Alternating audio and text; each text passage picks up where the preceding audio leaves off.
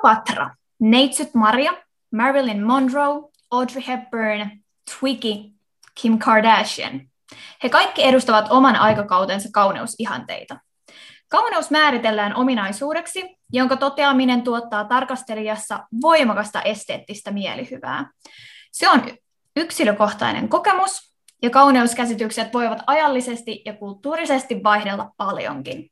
Esimerkiksi kasvoissa tai luonnoissa tietyt piirteet ovat useimpien ihmisten mielestä kauniita kaikissa kulttuureissa. Erityisesti naisen kehoon on vuosisatojen ajan liitetty paljon toiveita ja odotuksia, ja ihennon vartaloa on yritetty tavoitella niin dieteillä, kosmetiikalla kuin leikkauksillakin. Ei ole juuri olemassa aikakautta, jolloin vartalomme olisi hyväksytty sen luonnollisessa muodossa. Miksi ihmiset ovat koko olemassaolonsa ajan yrittäneet tavoitella ulkonäöllisesti jotain tiettyä ihannetta, ja miten kauneusihanteet ovat muuttuneet läpi historian? Minä olen Saara Sorsa. Ja minä Effina Jalonen, ja tämä on Puhutaan podcast. Tervetuloa.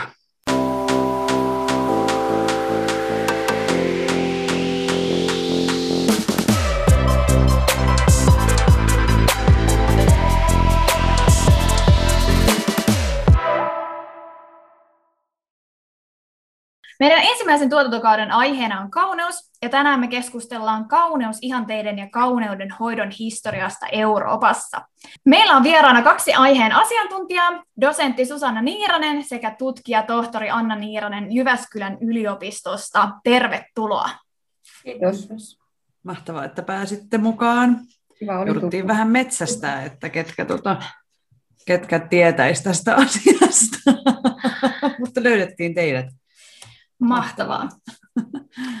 Tässä jaksossa tullaan tosiaan menee aika kronologisesti meidän historiaa läpi ja keskitytään tosiaan Eurooppaan.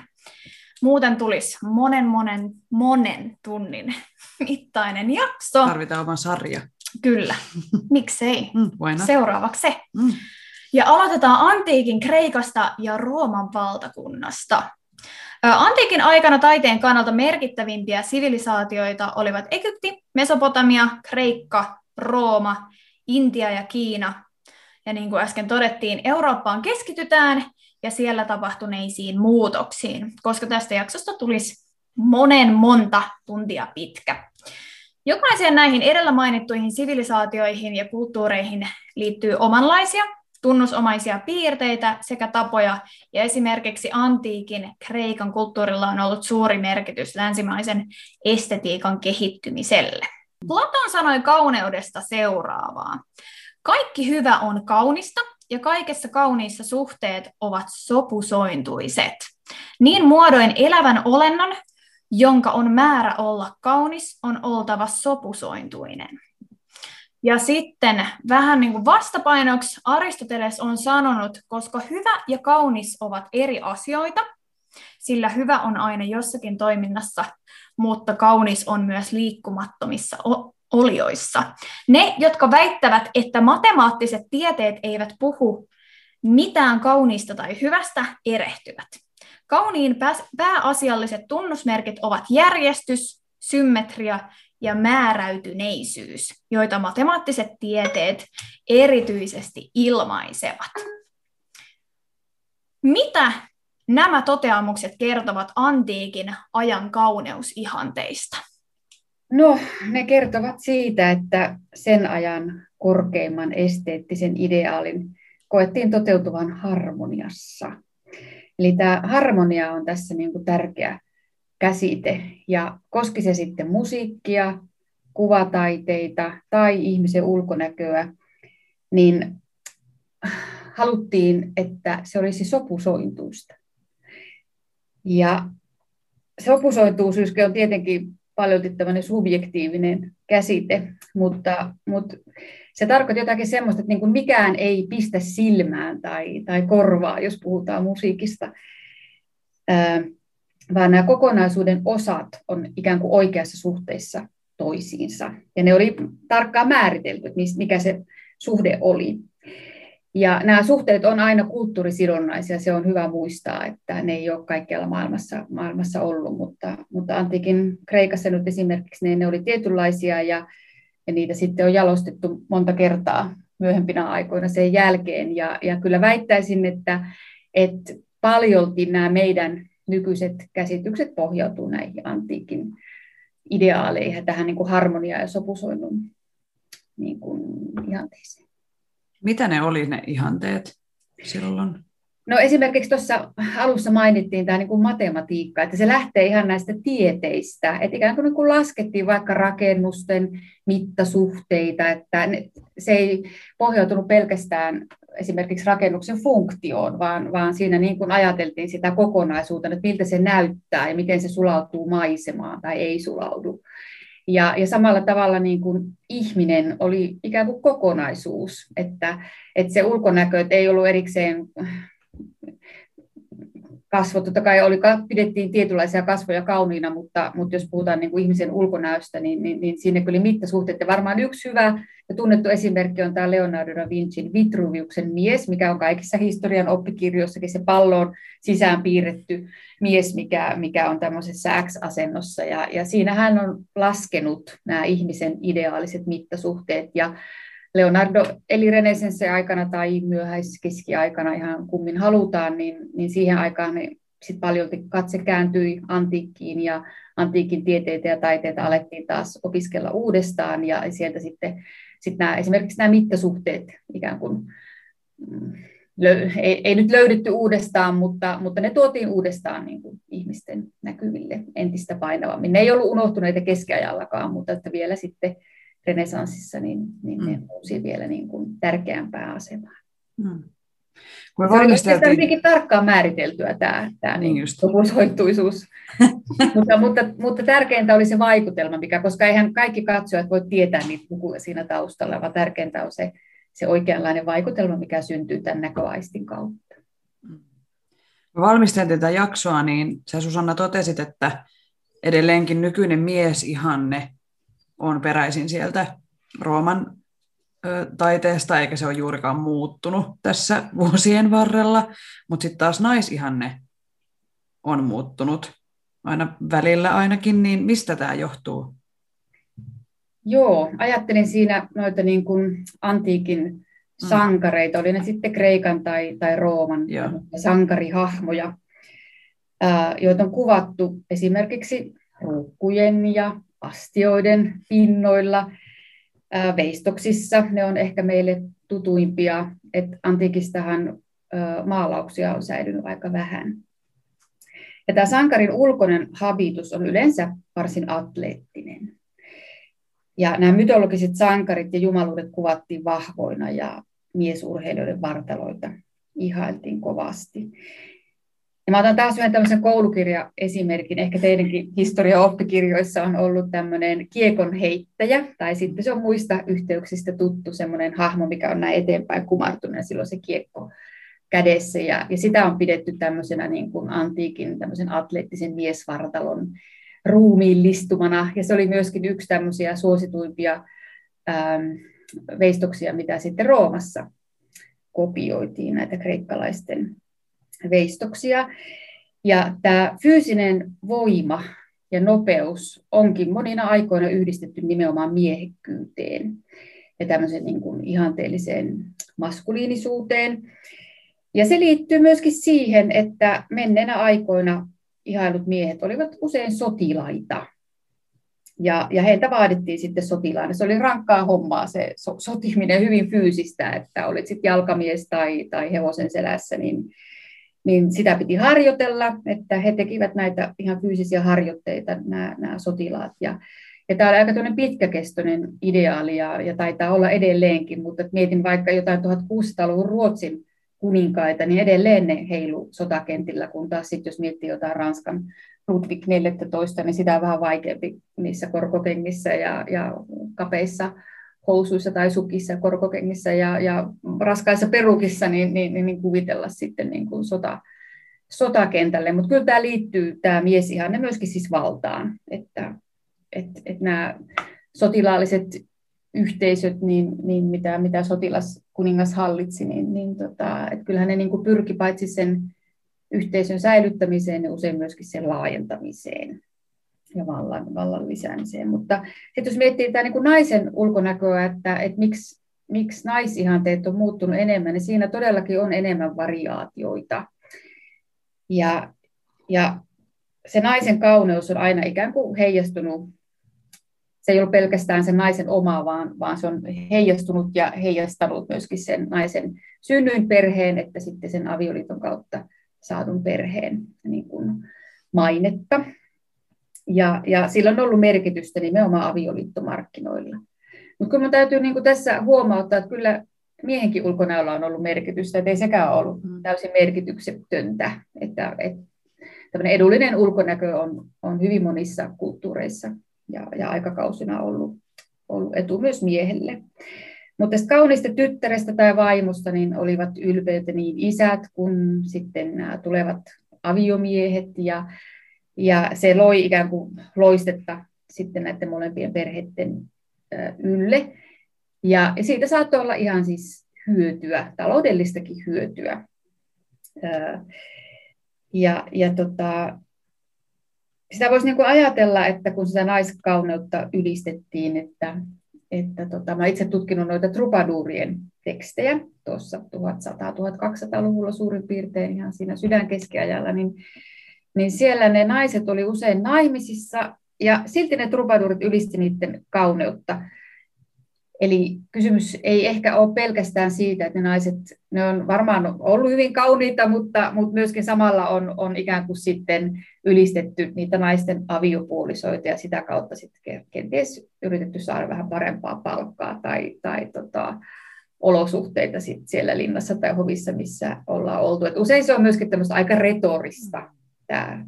Ja me ei aina tiedetä, miltä ne ihmiset on oikeasti näyttänyt. Että, et, mutta tässä podcastissahan onkin tarkoitus puhua paljon ihanteista.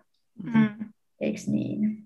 Kyllä, just näin. Et, et kyllä se tavallaan se naisen niin kun, äh, ulkonäköihanteiden niin kun, moninaisuus niin kertoo siitä, että sitä on myöskin niin kun, haluttu kontrolloida enemmän sitä naisen ulkonäköä kuin, kuin miesten. Että tota, se on semmoinen sosiaalinen kontrolli, että koska se sitten naisen ruumista tai ulkonäköä muuten, niin se on ollut jotenkin kiinnostavampaa se, se kontrolli naisten suhteen. Ja, ja kyllä toki niin kun naiset on ollut itsekin kiinnostuneita monestakin syystä. Siitä on voinut olla heille etua just avioliittomarkkinoilla tai työnsaannissa tai, tai mikä se syy nyt sitten on ollut, kun on saanut huomio, positiivista huomiota ja näin. Kyllä he ovat itsekin niin kuin tuottaneet, tuottaneet sitä, että ovat olleet mukana, että ei, ei pelkästään niin kuin passiivisena, vaan ovat valmistaneet kosmetiikkaa ja, ja ommelleet asuja ja, ja, ja sitä myöskin niin kuin osallistuneet tähän kulttuuriin. Mutta kyllä tässä on niin kuin tämmöinen tietynlainen sosiaalinen paine ja kontrolli ollut näytellyt merkittävää roolia. Mm.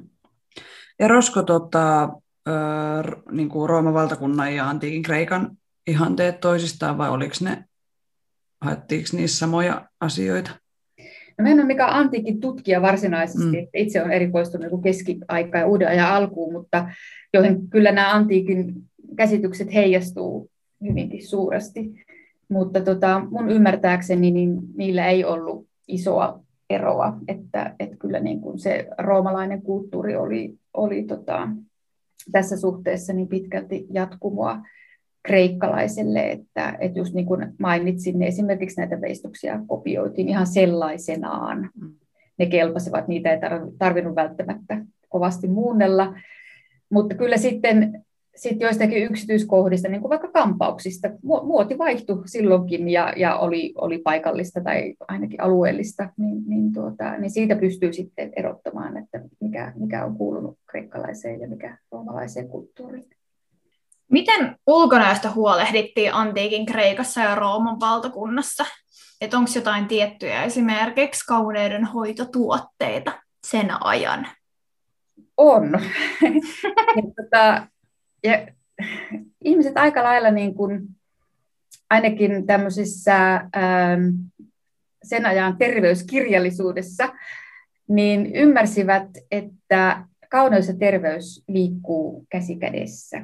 Eli, eli tavallaan, niin, jotta voisit olla kaunis, niin sitten pitäisi olla mahdollisimman terve. Ja sen terveyden eteen nähtiin vaivaa. Et esimerkiksi sitä ruumiin kulttuuria harjoitettiin. Miehillä oli tämmöisiä paikkoja, missä pystyi urheilemaan ja sitten tämä kylpyläkulttuuri oli tärkeää, että puhtaus oli myöskin, että se liittyy myöskin terveyteen, että esimerkiksi ajateltiin, että jos ihminen haisee kauhean pahalta, niin se ei voi olla terve. että jotenkin ymmärrettiin niin kuin liian merkitys, että se saattaa liittyä tauteihin ja, ja, ja niin kuin levittää niitä, ja se ei niin kuin ole ihmiselle hyväksi. Tämä on myös yksi vähän väärä käsitys menneisyyden ihmisistä, että ne olisivat jotenkin halunneet olla likaisia.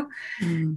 Että et, et kun näin niin kuin miettii, kuka oikeasti niin kuin haluaisi olla likainen, että kaikilla ei ollut mahdollisuuksia peseytyä tai huolehtia siitä henkilökohtaisesta hygienistä. Ja kaikki ei välittänyt siitä, niin kuin nykyisinkin. Meitä on hyvin monenlaisia niin kuin suihkussa mm. kävijöitä esimerkiksi. Ja, ja kaikilla, niin jos miettii globaalisti, niin ei, ei ole samanlaisia mahdollisuuksia siihen. Niin, mutta nyt jos puhutaan niin kuin yläluokasta ja elitistä, niin kyllä ne käytti siihen puhtauteen ja, ja tähän niin kuin ruumiin kulttuuriravintoon ja lepoon ja, ja, ja jonkinlaiseen niin kuin ehkä liikuntaankin, niin, niin kiinnittivät huomiota.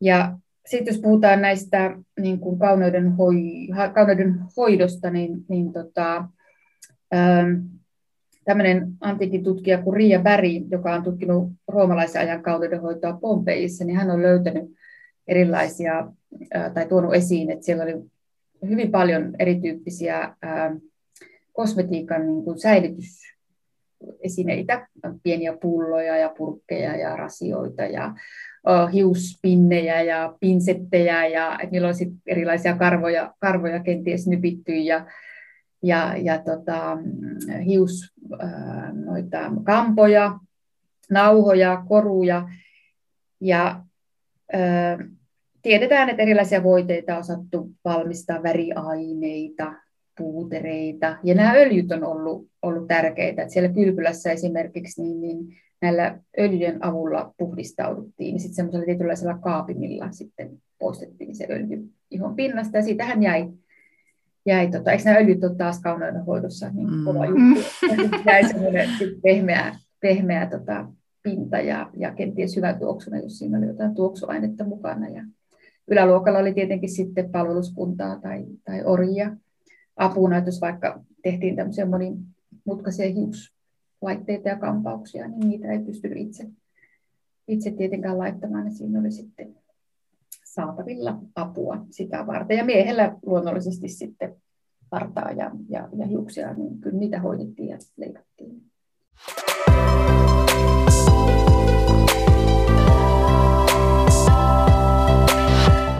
No hypätäänkö sitten keskiaikaan, keskiajalle? Ja Tuomas Akvinolainen sanoi näin.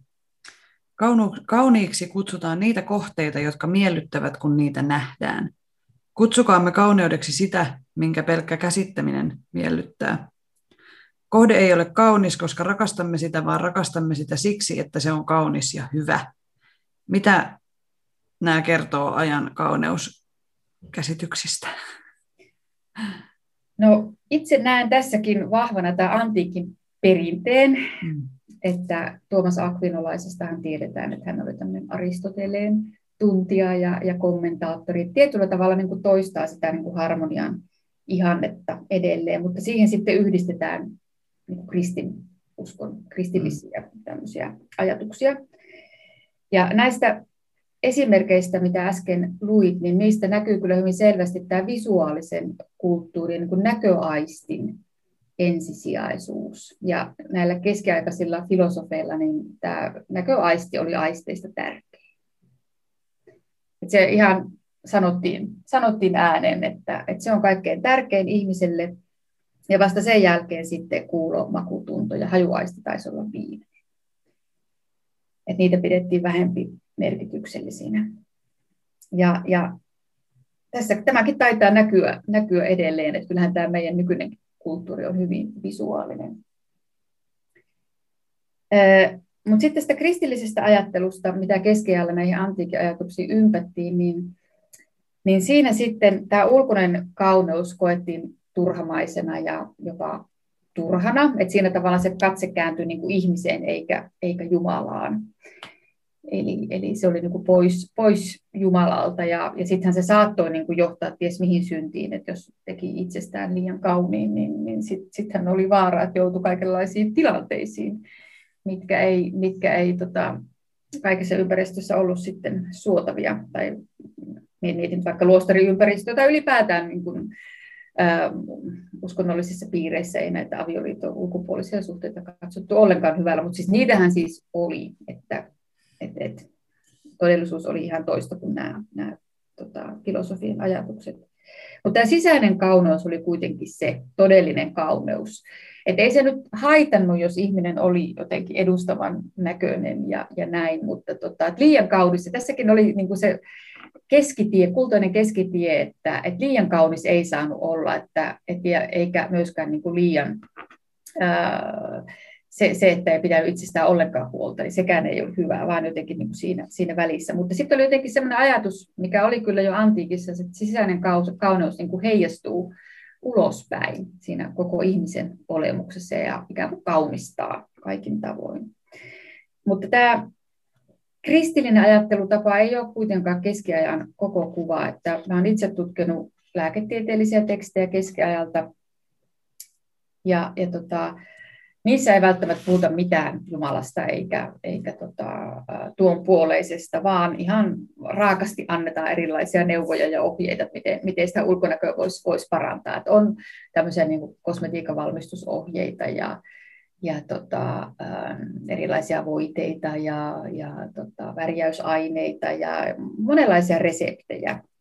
Ja myöskin sitten kirjallisuudesta tunnetaan paljonkin kuvauksia, miten, miten naiset käytti kosmetiikkaa ja, ja minkälainen oli kauneusihanne. Onhan meillä paljon myöskin maalauksia säilynyt keskiajalta, että nähdään minkä tyyppistä naista niin kuin, äh, ihannoitiin. Mutta tota,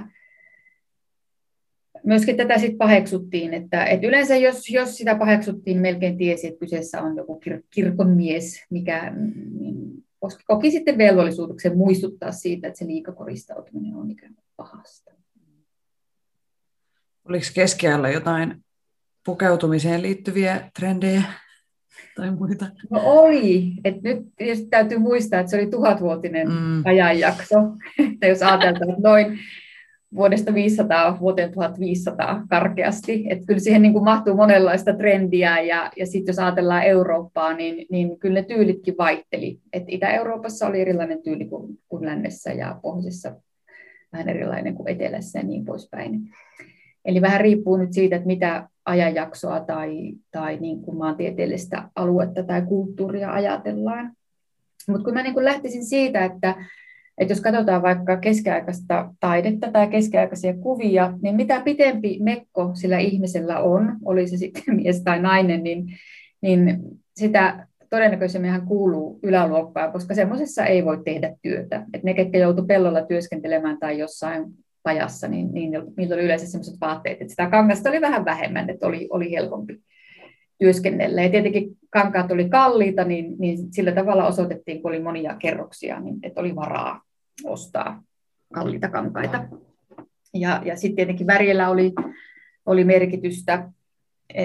Keskiaika oli kirkkaiden värien niin kuin aikakausi, että, että monesti populaarikulttuurista voi saada sellaisen kuvan, että se oli tosi harmaata tai ruskeata tai mustaa, mutta kyllä ihmiset piti kirkkaista väreistä ja, ja tämmöinen varattomampikin väki, niin, niin värjäsi kasviväreillä esimerkiksi värimorsinko, siitä tulee semmoista sinistä, vähän haaleita sinistä väriä, kun taas sitten varakkaat sit pystyvät ostamaan tätä indikoa, jota tuotiin merien takaa kaukomailta.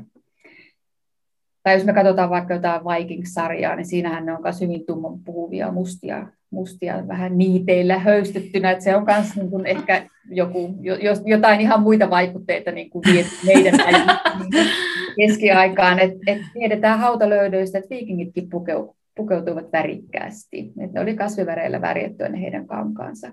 Hmm. Ja villa oli, oli tota, yleinen materiaali, koska lampaita oli joka paikassa ja, ja se villakauppa oli tämmöinen tärkeä elinkeino ja Pohjois-Italian kaupungit sillä sitten mukavasti rikastuivat. Ja sitä oli helppo värjätä sitä villaa ja se toivi kylmässä ja kuumassa, että se oli tämmöinen kova juttu keskiajalla. Mutta sitten jos ihan mennään tämmöisiin niin muotivillityksiin, niin, niin monissa tämmöisissä populaareissa äh, pukeutumisen historian teoksissa kerrotaan näistä helvetin ikkunoista, eli valtavan leveät, leveät tota, hiha-aukot, josta sitten joku on ehkä jotain nähnyt, mutta, mutta se ei ole koko totuus, että se hihan leveys vaihteli kyllä. Välillä oli hyvinkin niukat pienet, pienet kapeat hihat ja, ja välillä sitten leveät. Ja, ja tota, että alaosa oli aina, niin kuin, jalkoja ei saanut naisilta näkyä, että se oli ihan no no, kielletty juttu, kielletty juttu että, että yläosa oli sit usein vähän enemmän ist, niin tiukemmin istuva ja, ja, ja sitten tota, povea. Se ei ollut vielä hirveän, hirveän paljastava siihen aikaan, mm. mutta, mutta povi oli kyllä niin kuin tärkeä. Kun mietin, mitä ne trubadurit vaikka kirjoitti niissä runoista niin naiskehosta, niin, niin poveen piti olla kiinteä. Ei tarvinnut välttämättä olla iso, se ei ollut isokovisten naisten aikaa, mutta kiinteä piti olla ja mielellään vaalea iho.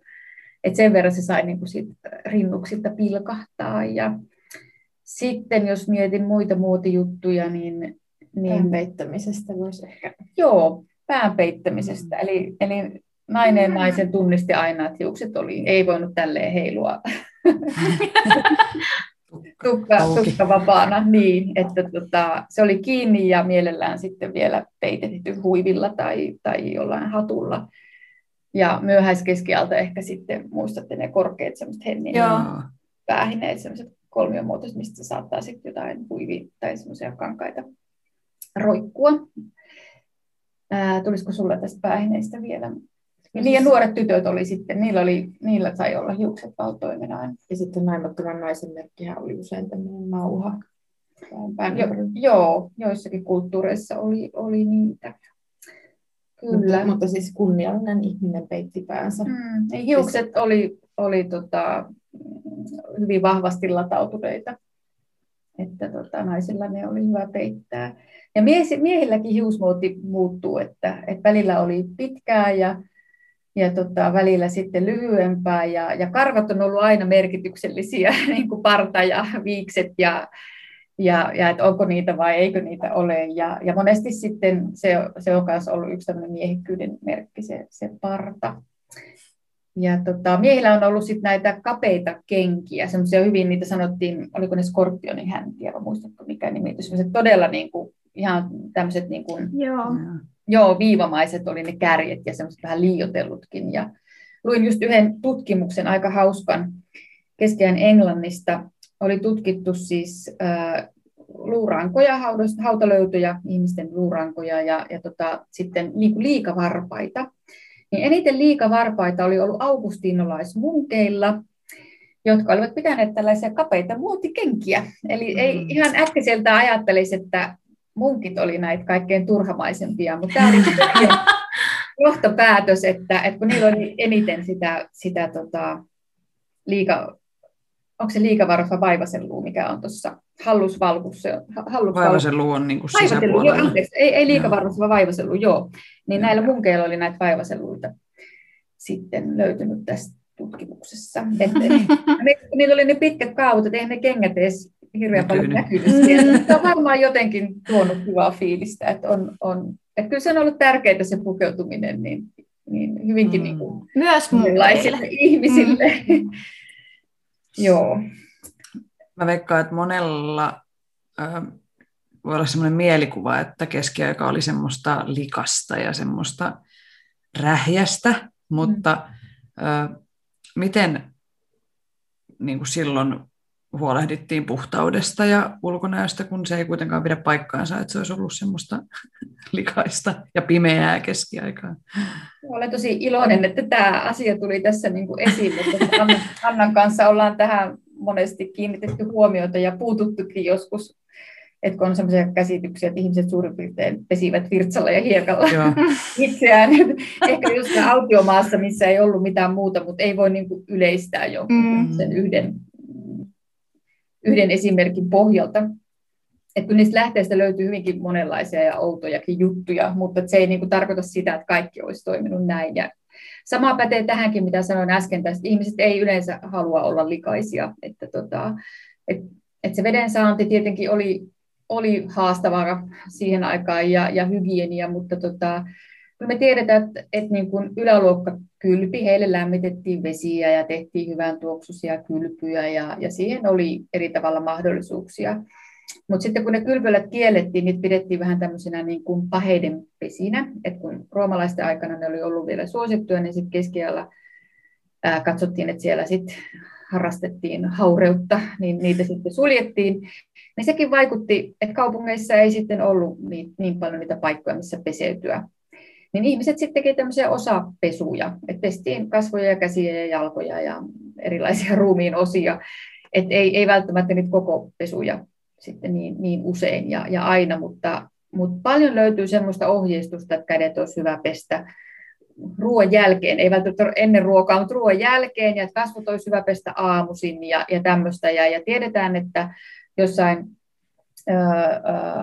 luostariyhteisössäkin, niin siellä ehkä sitten tämä kirkollinen kalenteri määräsi sitä, että ennen juhlapäiviä se peseytyminen oli hyvinkin tärkeää ja, ja siellä oli ihan peseytymispaikkoja ja, ja, ja näin, että et ei ne nyt ehkä ihan niin likaisia ollut. Ja sitten luonnonvesiset, tietenkin tavalliset ihmiset kesäaikaan, niin ne kävi uimassa ja, ja tota, kylpivät sitten sillä tavalla, että tota, et niissä rajoissa, mitä oli, niin pyrittiin pitämään sit hygienistä huolta. Ja tiedetään, että joissakin parakkaissa kaupungeissa niin tämmöistä viemäröintijärjestelmää yritettiin rakentaa ja, ja, ja tota, et hyvinkin aikaisessa vaiheessa niin, niin ymmärrettiin se tärkeys, mutta siihen ei ollut mahdollisuuksia vielä sillä tavalla. Ja sitten kun hallinto oli vielä aika, aika tota, järjestäytymätöntä, niin, niin kaikki tämmöinen niin kontrolli, kontrolli oli, oli sitten niin kuin hankalaa. Mutta monet lääkärit kirjoitti siitä, että miten tärkeä se puhtaus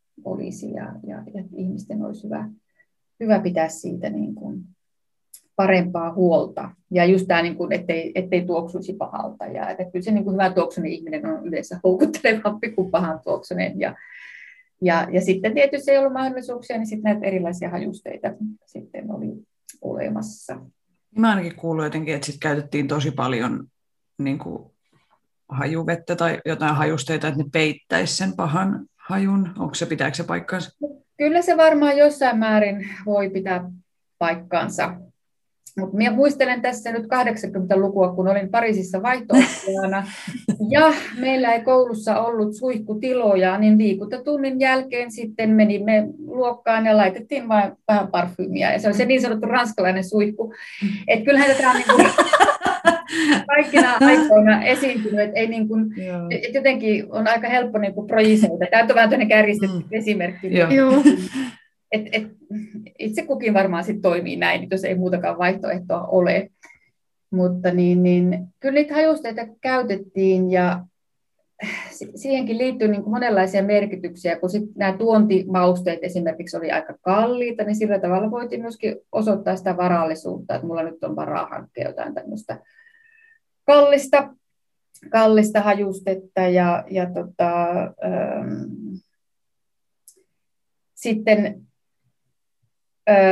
myöskin noissa kodinhoito-ohjeissa löytyy myös erilaisia ohjeita, että miten, miten niillä hajustella. Vaikka laventilikimpulla, että ötököitä sitten torjuttiin ja tämmöisiä pieniä miksejä se, sitten, että miten, miten tota, niin, niin, näitä kaikkia niin kuin kasvia, eläinperäisiä aineita on sitten käytetty hyväksi jokapäiväisessä mm-hmm. elämässä. Tuuletuksen merkitys oli myös, että raitisilma oli yksi näitä terve, hyvän terveyden ja, ja elämän tota, niin kuin näitä, puhutaan tästä non-naturals-perinteestä, mm. niin siis siellä oli just...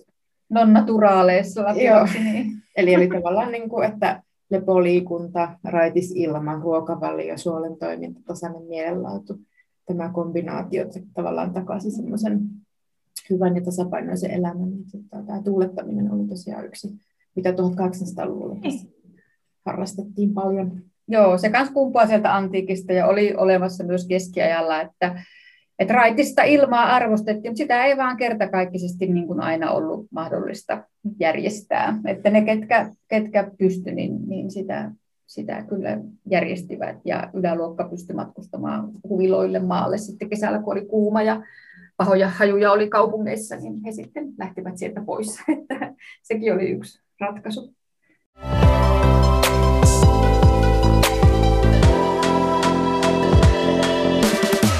Eli sitten keskiajalta renesanssiin ja uuteen aikaan. Renesanssi oli tosiaan vuodesta 1350 vuoteen 1600 ja uusi aika noin 1500-1789 täytyy vielä varmistaa sieltä toiselta puolelta, että ollaanko oikeilla jäljillä. Tosiaan, renesanssi oli taide- ja kulttuuri- ja aatehistoriallinen murros, kun siirryttiin keskeltä uuteen aikaan ja se ilmeni esimerkiksi kuvataiteessa, musiikissa, tieteessä sekä kirjallisuudessa. Mutta miten nämä muutokset näkyvät kauneusihanteissa? Joo, kyllä tämmöinen eräänlainen vapautuminen tapahtuu ainakin taiteessa ja oppineissa käsityksissä, mutta kyllä mä näkisin, että se kehitys seuraa myöskin näitä keskiajan linjoja, että jotkut keskiajan tutkijathan ei halua puhuakaan renesanssista, ne puhuvat vain myöhäiskeskiajasta, tavallaan niin kuin ne vuodet on kutakuinkin samat, että se rajaveto on tosi hankala, että milloin puhutaan myöhäiskeskiajasta ja milloin renesanssista, mutta ei nyt mennä siihen. Mm. tässä, mutta tavallaan ehkä nykyisin korostetaan sitä niin kuin jatkumoa, että, että siinä on paljon myöskin sitä jatkuvuutta, jatkuvuutta ja niin kuin aikaisemmin jo totesin, niin renesanssissa se katse kääntyy sinne antiikkiin, varsinkin tässä oppineessa kulttuurissa. Että se on sitten toinen juttu, mitä niin sanotut tavalliset ihmiset sitten on antiikista tiennyt tai, tai noukkinut, noukkinut sitten ihanteita tai, tai muita ajatuksia sieltä. Mutta tota, tähän liittyy myöskin se, että just se villakauppa esimerkiksi vaurastuttaa niitä Pohjois-Italian kaupunkia aivan mielettömästi. Ja, ja niistä tulee sitten tällaisia niin kuin Euroopan vetureita. Ja se vauraus, sitä siirretään myöskin siihen kaupunkitilaan, rakennetaan hienoja palatseja ja puistoja ja ää, erilaisia julkisia tiloja, kaupungin taloja, aukioita ja, ja niihin sitten tuodaan taidetta. Esimerkiksi veistoksia ihan kaiken kansan nähtäväksi ja nautittavaksi. Ja, ja tavallaan niin kuin, ää, esimerkiksi just tämä niin kuin katsen kääntäminen antiikkiin tulee siellä sitten niin kuin kaikkien koettavaksi. Et siellä liikutaan ja sitten tulee myöskin semmoinen ilmiö, ehkä enemmän näkyvä, että tehdään vaikutusta just sillä pukeutumisella ja, ja, ja ulkonäöllä ja tuoksuilla ja, ja äänillä ja, ja millä ikinä, niin, niin, niin ikään kuin haetaan huomiota ja, ja solmitaan kauppasuhteita ja, ja liikesuhteita ja, ja, ja kenties sitten muitakin suhteita. Ja tämä kauppa tulee jo keskiajalla hyvinkin merkittäväksi. Ja sitten tietenkin, kun löydetään näitä meriteitä, aikaisemmin puhuttiin löytöretkistä ja, ja voidaan edelleenkin puhua, niin, niin meriteitä niihin kaukomaihin, niin, niin sitten löydetään myöskin uusia aineita, joilla, jo, joilla voidaan sitä kauppaa tehdä, ja, ja niistähän tulee sitten valtavan kiinnostavia. Että just nämä mausteet esimerkiksi ja, ja jalometallit ja kankaat ja, ja tämmöiset näin, niin nämä on ollut tämmöisiä hyvin haluttuja, varsinkin porvariston ja, ja aatelin parissa. Edellä niihin oli varaa.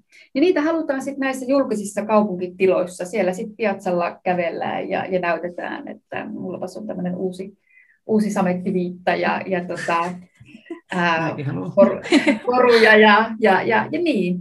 Eli, eli siitäkin tulee yksi tämmöinen kommunikaation muoto. Ja varmaan sitä on ollut aikaisemminkin, mutta, mutta se tässä niin kuin korostuu. Sitten jos mietitään vielä sitä niin kuin, visuaalista niin kuin kauneusihannetta, niin, niin, niin mikä, mikä sitten näkyy taiteessa, niin, niin kyllähän sitten kirkkotaiteesta tullaan tähän maallisempaan taiteeseen, että se on niin kuin iso muutos, että niitä alastomia, alastomia ihmisiä aletaan kuvaamaan muitakin kuin Jeesusta, että jolla oli sen pieni, pieni lannevaate, mutta, mutta tota, tämähän on se, mikä, mikä niin kuin useimmille ehkä renesanssista tulee mieleen. Ja, ja mm. naisvartaloitahan ne, ne usein on.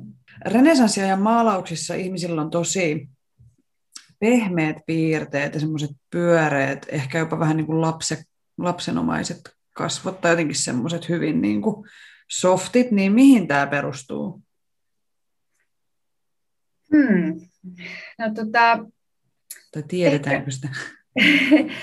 Joo, mä ehkä ajattelisin sitä sitä kautta, että nuoruutta on ihannoitu. Että, että semmoinen niin nuoruus, nuoruus ja just ehkä sille sopivasti pyöreät posket, että ei, ei liian pyöreät eikä myöskään liian lainat, niin, niin tota, ne oli se, mitä niin kuin haettiin. Ja, ja ylipäätään niin kuin, ää, kauneus oli yhtä kuin nuoruus, että et, et vanhat oli kyllä niin kuin poissa laskuista siinä vaiheessa, kun kauneudesta puhuttiin. Että, että kyllä se niin kuin liittyy tähän hedelmällisyyteen, ja, ja tota, mikä mitä tietenkin ollut aikaisemmin jo esihistoriallisena aikoina on niitä valtavan reheviä naispatsaita, mitä ehkä olette nähnyt. Tai tämmöisiä idoleiksi niitä, niitä sanotaan. Ö, mutta ja si- sitten se, että se kosmetiikan käyttö on ollut erilaista kuin, kuin nykyisin. Että, että siinä on ehkä just korostettu vähän erilaisia asioita. Ja se iho on ollut valtavan tärkeä. Et, koska ihohan on meidän isoin elin, kyllähän se kertoo ihmisestä paljon. Ja siitä on niin tulkittu, että jos on ollut hyvä iho, niin sitten on ollut terve. Ja, ja, ja tota, se, että jos on vaalea iho, niin ei, ei ole tarvinnut olla ulkotöissä. Se on ollut tietenkin tärkeä erottautumisen merkki yläluokalle hyvinkin monissa kulttuureissa. Niin ehkä tämän tyyppiset asiat sitten, sitten kertoo siitä. Ja sitten tämä iho on vielä siinäkin mielessä renesanssiaikaan tärkeä, että, että naisilla piti olla korkea, tämmöinen hyvin jalomuotoinen otsa, eli nypittiin sitten niitä karvoja. Niin kuin puhuit, karvat on ollut tärkeitä, niin, niin sitten nämä otsan, otsan tota, karvat nypittiin pois, että siitä otsasta tuli tosi, tosi korkea, että se ulottuu selälle asti. Okay. Että se semmoinen uutuus tulee siinä sitten renesanssi. Tosi mielenkiintoinen toi otsafakta. Niin. niin. Joo, että jos, jos katsotte renesanssiajan naisten muotokuvia, niin kyllä niillä on usein hyvin semmoinen niin karvaton tämä ja korkea korkea tämä niin kuin otsa. Ja, ja ne on aika jännän näköisiäkin sitten, kun, kun ne hiuksetkin on peitetty. Niin tuota, meillä ei tässä nyt ole, ole yhtään sellaista kuvaa, mutta ehkä, ehkä jostain semmoisen löydyn. Mm. Joo, pitää etsiä. Eikä myöskään kulmakarvoja ei, ei korostettu päinvastoin, niitäkin nypittiin. Että semmoinen tietynlainen niin kuin karvattomuus. Ehkä siinä sitten haettiin sitä sukupuolieroa myöskin niin kuin miehen ja naisen välillä, että miehellä sai niin, karvoja olla ja partaa ja, ja hiuksiakin, mutta että naisella sitten ne oli piilotettu hiukset sinne hattujen, hattujen ja huivien alle. David Hume oli skotlantilainen filosofi, taloustieteilijä ja historioitsija just uudella ajalla. Ja hän sanoi kauneudesta näin.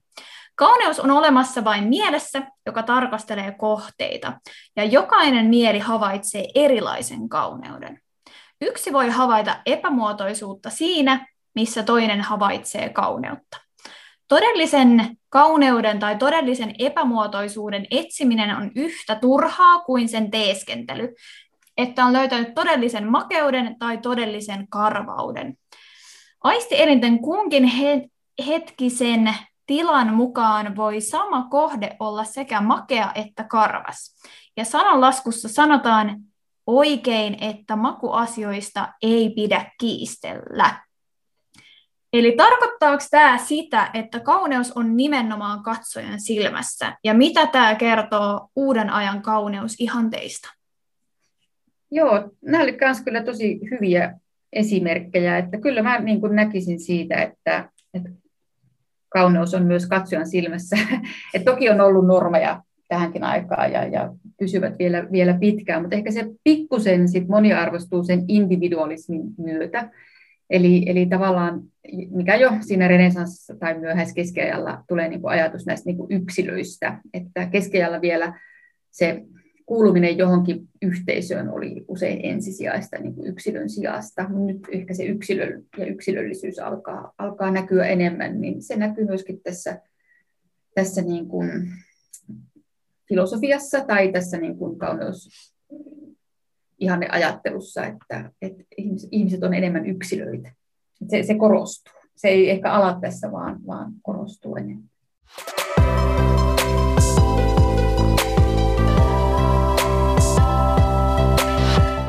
No mennään sitten uusimpaan aikaan, joka on raffisti 1789-1914, eli päättyy niin kuin, maailman sotaan. Ja uusimman ajan merkittäviä tapahtumia oli esimerkiksi Yhdysvaltojen sisällissota, brittiläinen imperiumi, kolonialismin nousu ja huipentuminen, Venäjän imperiumin laajeneminen, kansallisuusasteen nousu Euroopassa sekä tietenkin teollistuminen ja liikenne- ja viestintäkanavien paraneminen. Ja mulle tulee tästä mieleen esimerkiksi Tuulen viemää elokuva, jota mä katsoin lapsena paljon. ja tota, siinä tulee tosi paljon ilmi semmoisia sen ajan kauneusihanteita ja muotia niin kuin Yhdysvalloissa. Eli oli niin kuin isot hameet ja korsetit ja valtavat hatut ja, ja just niin kuin vaalea iho kertoo siitä vauraudesta ja varallisuudesta. Ja sitten siinä on tämmöinen kuuluisa kohtaus, missä päähenkilön korsettia kiristetään ja se mitataan 43 senttiä niin kuin ympärys mitaltaan. ja joo, en edes niin kuin, lähde kuvittelemaan, kuin pieni se on, mutta tota, vallitsiko nämä samat kauneusihanteet myös Euroopassa, tai miten, miten ne esimerkiksi... Niin kuin... No, tästä puhuttiin näistä mielikuvista ja muista, niin on tietysti ihan hyvä muistaa, että tämä Tuuleviemme elokuva tehtiin mm. vuonna 1939. Ja tämä perustuu romaaniin, joka julkaistiin 30-luvulla. Eli se ei siis kuvaa, niin kuin, se ei mm. ole autenttinen historiakertomus. Niin, eli, eli se on niin kuin enemmän 30-luvun käsityksistä, mitä tapahtui 1860-luvulla. Et sitä, sitä usein ajatellaan tämmöisenä niin kuin, ikään kuin tämmöisenä todistekappaleena niin kuin historiasta, mutta sitä se, sitä se ei ole. Eli, eli tota, voi sanoa tästä korsetista sen verran, että se oli, oli 1200-luvulla olennainen osa varsinkin yläluokkaisten naisten pukeutumista, Ää, mutta sitten nämä 40-senttiset vyötäröt, niin ne on enemmän tämmöinen myytti kuin todellisuus. Eli, eli tota, tämmöinen muotihistorioitsija kuin Valerie Steele on päässyt tutkimaan näitä tämmöisiä ihan autenttisia korsetteja 1800-luvulta, niin niissä tämä vyötärön mitta on 50-60 senttiä ollut. Ei sekään ole kovin paljon. Niin, niin mä aloin miettiä, että hetkonen. Joo. Mut, mutta sitten niin kuin esimerkiksi olen löytänyt jotain tämmöisiä lääkäreiden kirjoittamia opaskirjoja, niin siellä pidettiin, että niin kuin vähintään pitäisi olla 70 senttinen. Hyvä. Eli, eli, eli, eli tota, että se, se, ja, ja se, se, on myös niin kuin tavallaan myytti se, että naiset olisi poistanut näitä kylkiluita kirurgisesti. Että se ei voi pitää paikkansa korkeintaan ihan 1900-luvun alkupuolella, koska ensinnäkään siis, siis leikkaukset oli niin vaarallisia ja, ja antiseptiikka ja muu tulee vasta sitten niin kuin 1200-luvun ihan loppupuolella. Eli, eli ei tämmöisiä leikkauksia olisi voitu yksinkertaisesti tehdä.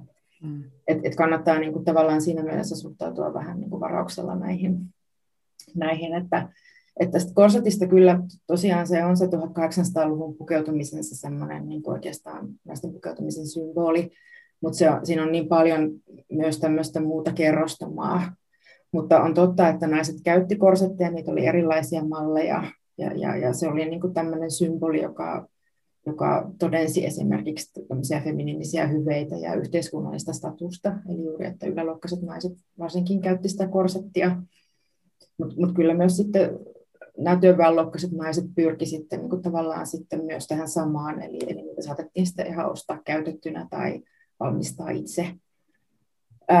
Ja sitten tietysti tämä korsetin käyttö voitiin jakaa tämmöiseen, niin kuin, että jos ajatellaan naisen ruumista, niin kyllähän rinnat ja muut tarvitsee tukea, että on, on, niin edelleen on, on ritaliivit ja muut, mutta sitten tuota, tämmöinen vahingollinen käyttö on juuri tämä tight lacing, mitä käytetään tämmöinen nimitys, joka on juuri sitä vyötärön kiristämistä sen korsetin avulla.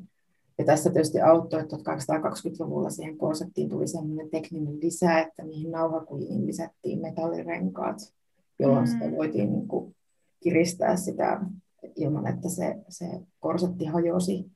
Mm. Mutta, mutta tosiaan, että tässä on niin kuin hyvin monenlaisia, niin kuin, että riippuu, luetaanko lähteitä, jotka, joita on tuottanut äh, niin kuin korsetin tekijät itse tai, tai tämmöiset muotiala-ihmiset tai sitten lääkärit tai muut, että, että sitä kritisoitiin paljon ja siihen liittyy myös tämä turhamaisuuden niin kuin kritisointi, että, että ulkonäöstä piti pitää huoli, mutta sitten taas juuri se, että missä se raja menee, että, että niin kuin, mikä on, on sopivaa käyttöä ja mikä taas sitten menee liiallisuuksiin.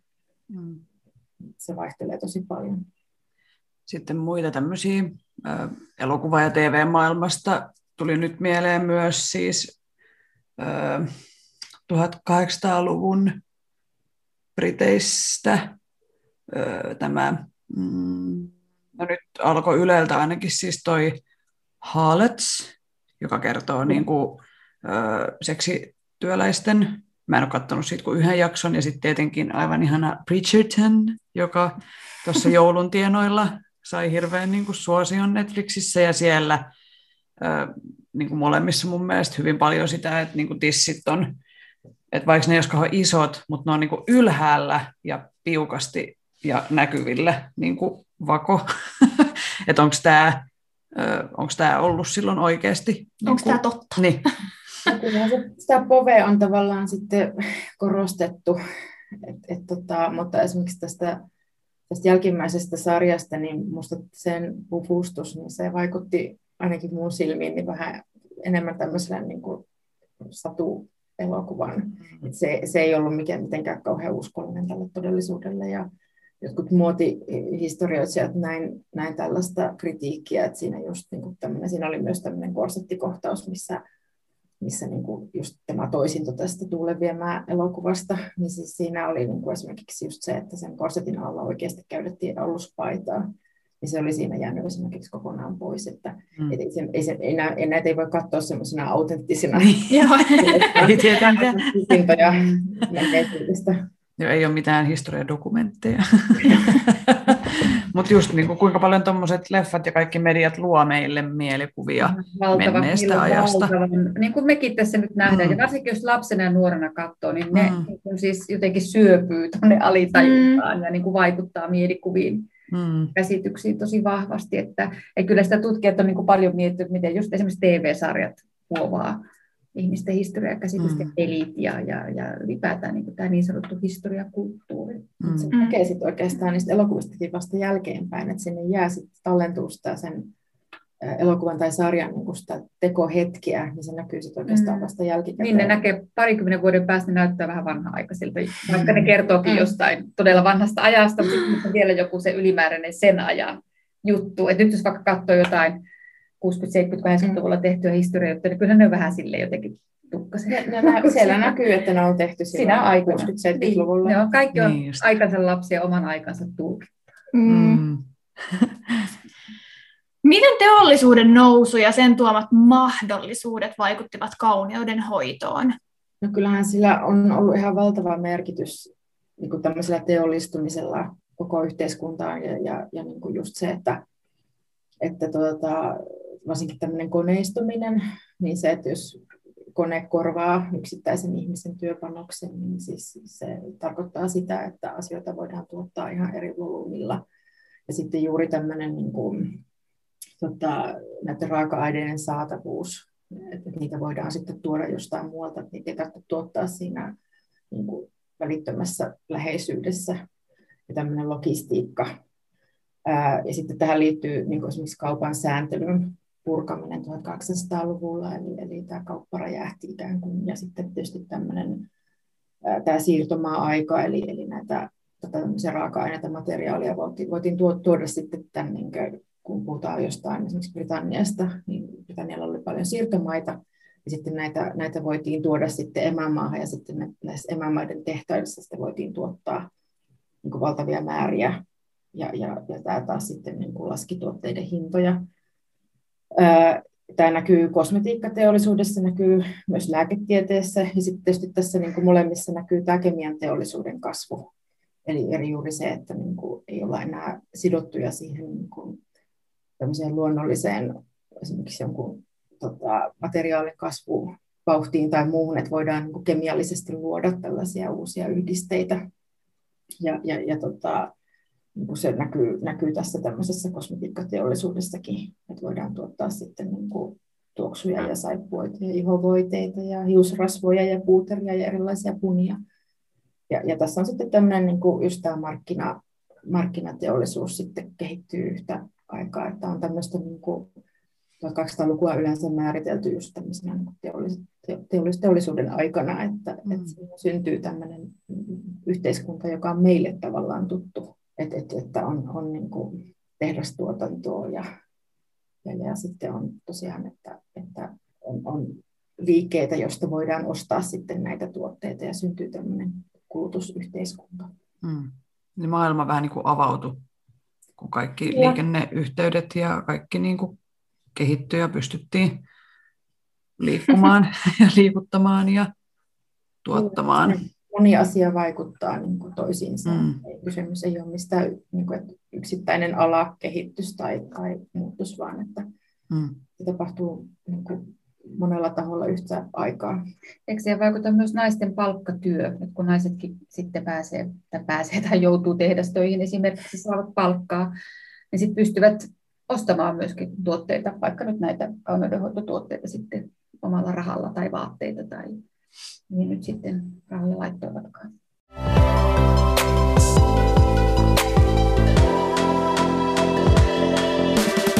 Vaikuttiko kolonialismi niin kuin kauneusihanteisiin Euroopassa? No joo, oikeastaan tämä, niin kuin, tämä liittyy myös tavallaan sitten tämmöiseen niin kuin tieteen, tieteeseenkin 1700-luvulla, kun nämä yhteydet, niin kuin, että tulee just tämä järjestelmä, niin kuin, että hankitaan näitä, näitä siirtomaita ja, ja niin kuin, nämä yhteydet paranee, niin, niin tavallaan tulee se, se niin kuin tarve sitten myös määritellä, että keitä me ollaan ja keitä on nuo toiset tuolla kaukana. Ja, ja tavallaan niin kuin, ja luonnontieteessä tapahtuu tämmöistä, niin kuin, että tulee nämä niin kuin luokittelujärjestelmät, luonnontieteet kehittyy, niin samalla tavalla niin kuin kasvimaailmasta, kun, kun yritetään löytää sellaisia yhteneväisyyksiä ja eroja, niin samalla tavalla niin kuin ihmisiä pyritään järjestämään sillä tavalla, että et, et, et, et just, että, että keitä, keitä nuo tuolla meren takana olevat ihmiset on. Ja, ja, ja näitä eroja haetaan niin kuin esimerkiksi biologisista tai anatomisista ominaisuuksista. Että et tämä kolonialismi on aika tämmöinen kompleksinen asia, että, että siinä on toisaalta myös sit vähän semmoista ihailuakin, että, että et, et on jotakin niin kuin eksottista ja, ja, ja sitä ehkä halutaan sitä eksottisuutta myös itselle ja, ja, ja semmoista toiseutta, mutta sitten siinä on niin kuin vastapuolena se, se että, että siihen, siihen tulee se riisto mm. ja, ja semmoinen niin kuin erilaistavat hierarkiat. Eli ajatellaan, että, että tuota, varsinkin 1800-luvulla sitten juuri tämä, että tämä eurooppalaisuus alkaa näyttäytyä semmoisena, niin kuin, että siihen tulee tämmöisiä kehitys, ajattelupiirteitä, että se eurooppalainen ihminen on ikään kuin kaikkein kehittynein, ja sitten, sitten juuri siitä anatomiasta tai, tai ihon väristä tai jostakin aletaan hakea sitten niitä, niitä niin kuin perusteluita sille, ja, ja esimerkiksi ihmisen luuranko, kallon mittaukset, kaikki tällaiset, niin niitä haetaan niitä, niitä tota, eroja sitten näissä, että, että tämmöinen vaalea iho, vaalea tukka, niin se, se sitten näyttäytyy semmoisena niin kuin ikään kuin sen kehityksen huipentumana. Et mä olen nähnyt esimerkiksi tällaisia saippua-mainoksia 1800-luvulla, jossa ajatellaan, että se tumma iho on ikään kuin likainen, ja sillä saippualla, kun pestään se iho, niin siitä tulee vaalea, ja ikään kuin se, se puhtaus ja se hyvyys pääsee sieltä niin, lian alta niin kuin esiin. Et, et, et, et nämä, voi olla, siis nämä, on niin kuin, nämä mainokset voi olla hyvinkin rasistisia. Mm. Tämä rotuhan on niin kuin rasisti, mm. niin kuin rasismi tulee niin kuin siitä, että, että mm. Ajatellaan ikään kuin, että 1800-luvun tiede aika pitkälti niin kuin pohjautuu sille ajatukselle, että ikään kuin olisi tämmöisiä ihmisryhmiä. Mm. Ja, ja, ja, ja sitten siinä myös on se, että sit se oikeuttaa ikään kuin tällaiseen myös riistoon. Niin just. Että et, et, tämä niin kolonialismi sitten mahdollistaa euro, eurooppalaisille valtioille sen, että että juuri näitä raaka-aineita esimerkiksi saadaan halvalla sitten niistä siirtomaista. Mm. Että sitten taas näille siirtomaille se kehitys ei ole ollenkaan hyväksi. Niin just. Mitä kauneuteen ja ulkonäköön liittyviä vaikutteita saapui Venäjältä Eurooppaan? No Venäjä on myös ehkä nähty jossain mielessä vähän tämmöisenä eksoottisena alueena Euroopassa. Toisaalta siinä on ollut sellaista niin kuin ihailua ja sitten toisaalta tämmöistä pelkoa ja epäluuloa. Että varsinkin 1800-luvulla, kun Venäjä oli tämmöinen yksi näistä suurvalloista, suurimpia valtioita, mm. niin, niin, niin siinä oli tämmöinen kaksijakoinen suhtautuminen. Ja sitten taas niin Venäjän sisällä taas, niin venäläinen yläluokkahan oli hyvin eurooppalaista, hyvin eurooppalaisittain suuntautunutta. Eli niitä vaikutteita haettiin Euroopasta, mutta niitä myös tuotiin sitten Eurooppaan. Et, et, tota, ja Pietarin rooli, eli siis Venäjän silloinen pääkaupunki, missä on valtava esimerkiksi just Suomellekin. Et se oli kauppa-alue, sieltä, siellä käytiin töissä ja se levisi nämä vaikutteet. Et sitten tämä yläluokka, oikeastaan siitä enemmän tiedän, tiedän juuri, että, että se, tämä venäläinen hovimuoti esimerkiksi vaikutti 1800-luvulla pukeutumiseen. Eli voidaan puhua esimerkiksi tästä tämmöisestä perinteisestä venäläisestä päähin, naisten päähineestä kuin kokoshnik, niin, niin se esimerkiksi vaikutti korumuodissa 1800 ja vielä 1900-luvun alkupuolellakin. Ja, ja sitten tuota, tämä pukeutumisessa niin esimerkiksi Sara, ähm, sarafaani, tämmöinen löysä mekko, jossa ei ole hihoja, mutta se on sellaiset olkaimet. Niin... Karjalassa käytettiin niitä. Joo, mutta se, se näkyy myös niin kuin 1800-luvun alkupuolella esimerkiksi Napoleonin sotien jälkeen niin tota, tai, tai niiden aikana, niin, niin esimerkiksi Englantiin levisi jonkin verran tätä muotia. Eli, eli tota, ja sitten tämä kirjailuperinne mun mielestä näkyy kanssa, että Venäjällä on aika runsas tämä perinne, joka riittyy just tähän, niin tota, sen vaikutus näkyy myös tässä mm. muodissa.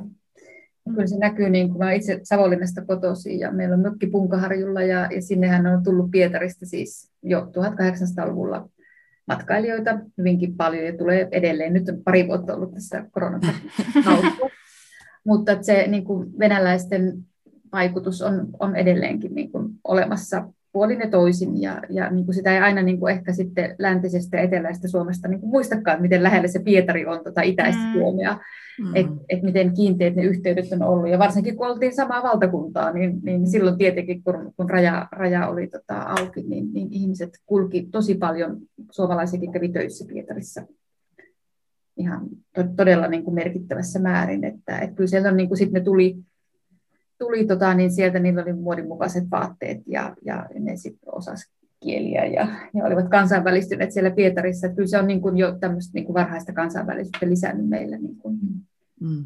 Ei pelkästään tässä mielessä, vaan niin kuin monessakin asiassa.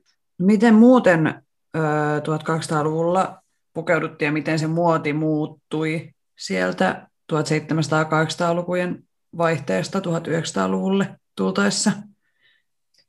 Um, no, voi sanoa, että 1200-luvullakin niin pukeutumisessa oli edelleen hyvin tärkeää se, että ihmisen esimerkiksi sukupuoli, ikä, sosiaalinen asema ja varallisuus näkyy ulkoasusta ja niiden oli tarkoituskin näkyä. Ja, ja esimerkiksi uskonto tai, tai, tai oliko ihminen naimisissa vai ei, niin ne, ne pystyttiin yleensä kanssa niin kuin lukemaan tota, ihmisen ulkoasusta.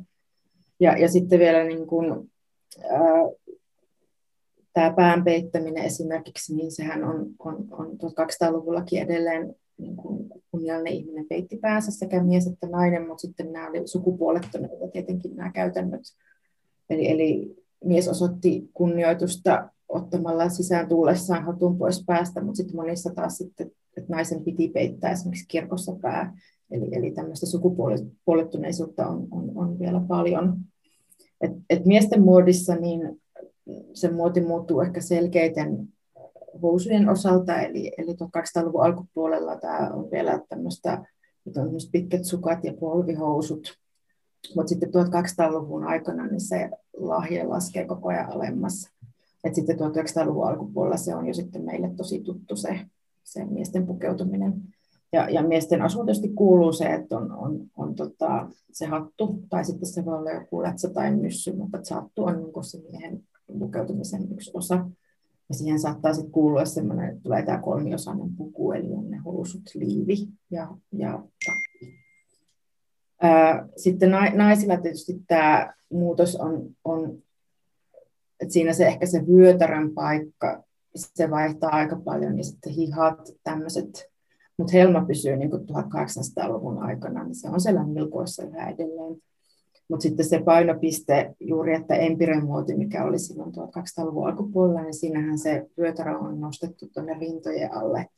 Mutta sitten se laskee sieltä, että just 1860-luvulla se on just tämä tuulen viemä tyyppinen muoti, eli, eli se vyötärö on, on kapea ja sitten se on krinoliinilla, eli siellä on semmoinen vannehame alla, niin tota, ne helmat on tosi laajat. Ja sitten 1270-luvulla taas se painopiste siirtyy enemmän taakse. Eli se etupuoli on semmoinen sileä suora, mutta takana on sitten semmoinen lisäke, eli sitä sanotaan turnyyriksi. Sen pönkkähame, tai, tai miksi sitä nyt voisi sanoa. Niin Takapuolipönkkä. Niin, niin. se on semmoinen niin kuin lisäke siellä, ja sitten sinne kerätään sitä volyymia, että kangasta järjestetään esimerkiksi sillä voi olla erilaisia laskoksia ja muita. Ja sitten 1800-luvun lopulla taas sitten niin tulee tämmöinen ehkä enemmän S-muoto, eli siinä niin kuin korostetaan rintaa ja sitten takapuolta ehkä. Että siihen tulee semmoinen niin kuin S-muoto. Muoto, ja sitten tota, ää, että se on sitä semmoista niin sanottua aikaa eli, eli tota, valtavat hatut ja, ja näin. Että, ja se hattu tosiaan naisilla kuuluu kuuluu kanssa siihen niin kuin säädöllisesti pukeutuneen naisen asuun, eli, eli se on yleensä varakkailla, varakkaimmilla ihmisillä se on hattu, mutta sitten kans, kansannaisilla esimerkiksi Suomessa, niin se on se huivi.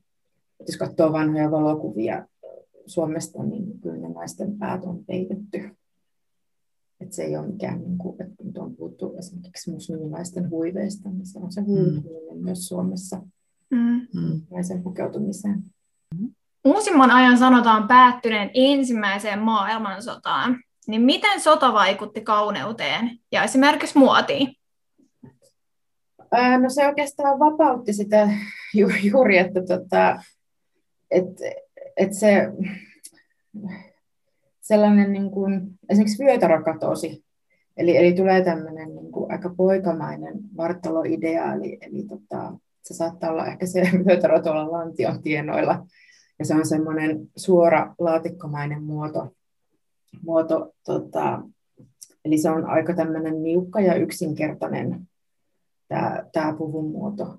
Ja, ja esimerkiksi jos niin kuin muodista puhutaan, niin koko Chanelin eli ranskalaisen muotosuunnittelijan vaikutushan on niin kuin tosi suuri, että, että, että hän niin kuin lanseeraa juuri, juuri tätä tällaista uutta muotia. Ja, ja, ja idea on tämmöinen sporttinen, äh, aika urheilullinenkin vartalo, Eli siitä häviää tämmöiset niin kuin ideaaleissa niin kuin aika paljon tämmöisiä naisellisia piirteitä, eli niin korintoja tai, tai sitä lantiota, vyötäröä ei korosteta. Tietenkin tämä on aina tämmöisiä muoti-ideaaleja, että kuka sitten on niin kuin tavoittanut ne. Mm. Mutta sitten esimerkiksi pukeutumisessa tai tämmöisessä yleisessä ulkoasussa, niin sitten naisten hiuksissa tapahtuu iso muutos. Eli, eli kun tämä tietyssä iässä se on ollut 15-16 vuotta, niin silloinhan aikaisemmin, niin, niin tosiaan se oli tärkeä rajapyykki pukeutumisessa, että helma laski sinne nilkkoihin. Että tytöillä se helma saattoi olla korkeammalla jossain tuolla polvien alapuolella tai, tai puolivälissä reittä, mutta sitten kun nainen tuli tiettyyn ikään, niin sitten se laski, laskettiin sitä helmaa sinne nilkkoihin ja sitten tota, hiukset nostettiin ylös. Eli, eli semmoinen pitkä vapaana liehuva tukka, niin se, se, se oli sitten tavallaan niin tyttöjen, ää, tyttöjen ulkoasuun, mutta ei enää sitten niin kuin sen tietyn iän jälkeen. Sitten 20-luvulta lähtien niin sit naiset, ainakin osa, niin saattoi leikata sitten tämmöisen polkkatukan tai, tai lyhyen, lyhyemmänkin vielä. Eli, eli, eli tämä oli niin semmoinen aika iso ja radikaali muutos, mikä näkyy tota, pukeutumisessa. Mm. Tulee heti mieleen toi Downton Abbey. Mulla tulee näköjään näitä elokuva ja TV. Mutta siinä näkee sen, niillä on ensin empire ja sitten se suoristuu se mekko mm. ja tulee polkkatukkaa. Ja... Kyllä.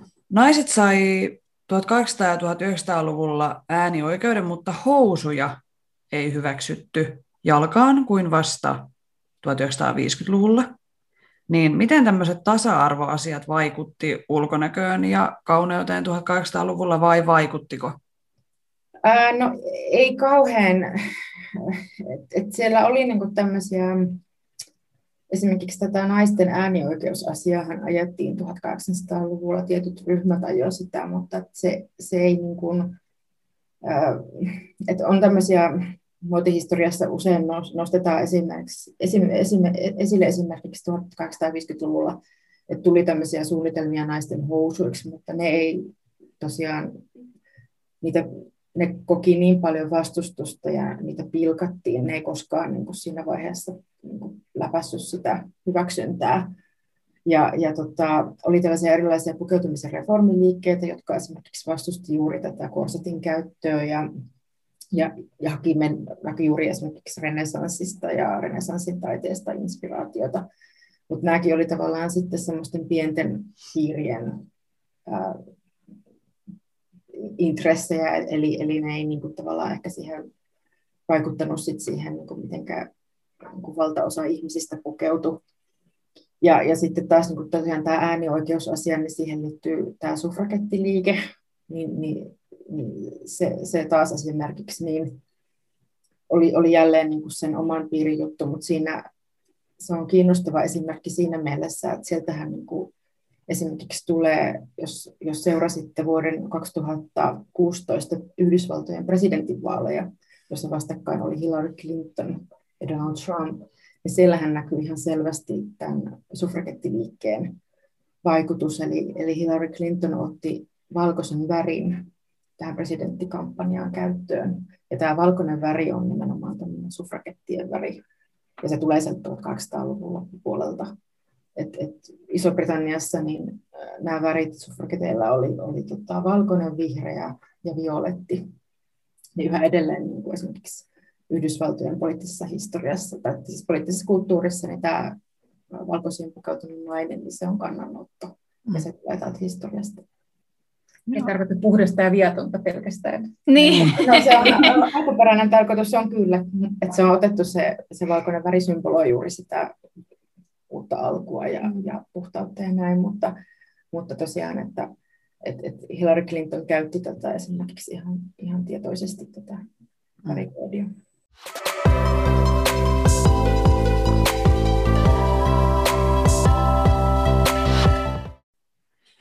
Ollaan käyty aika laajasti historiaa mm. vähän niin kuin pikakelauksella läpi. Joo, todella tälleen.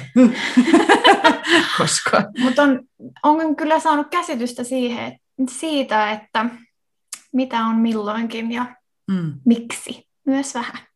Tuleeko mieleen jotain lisättävää vielä ennen viimeistä kysymystä?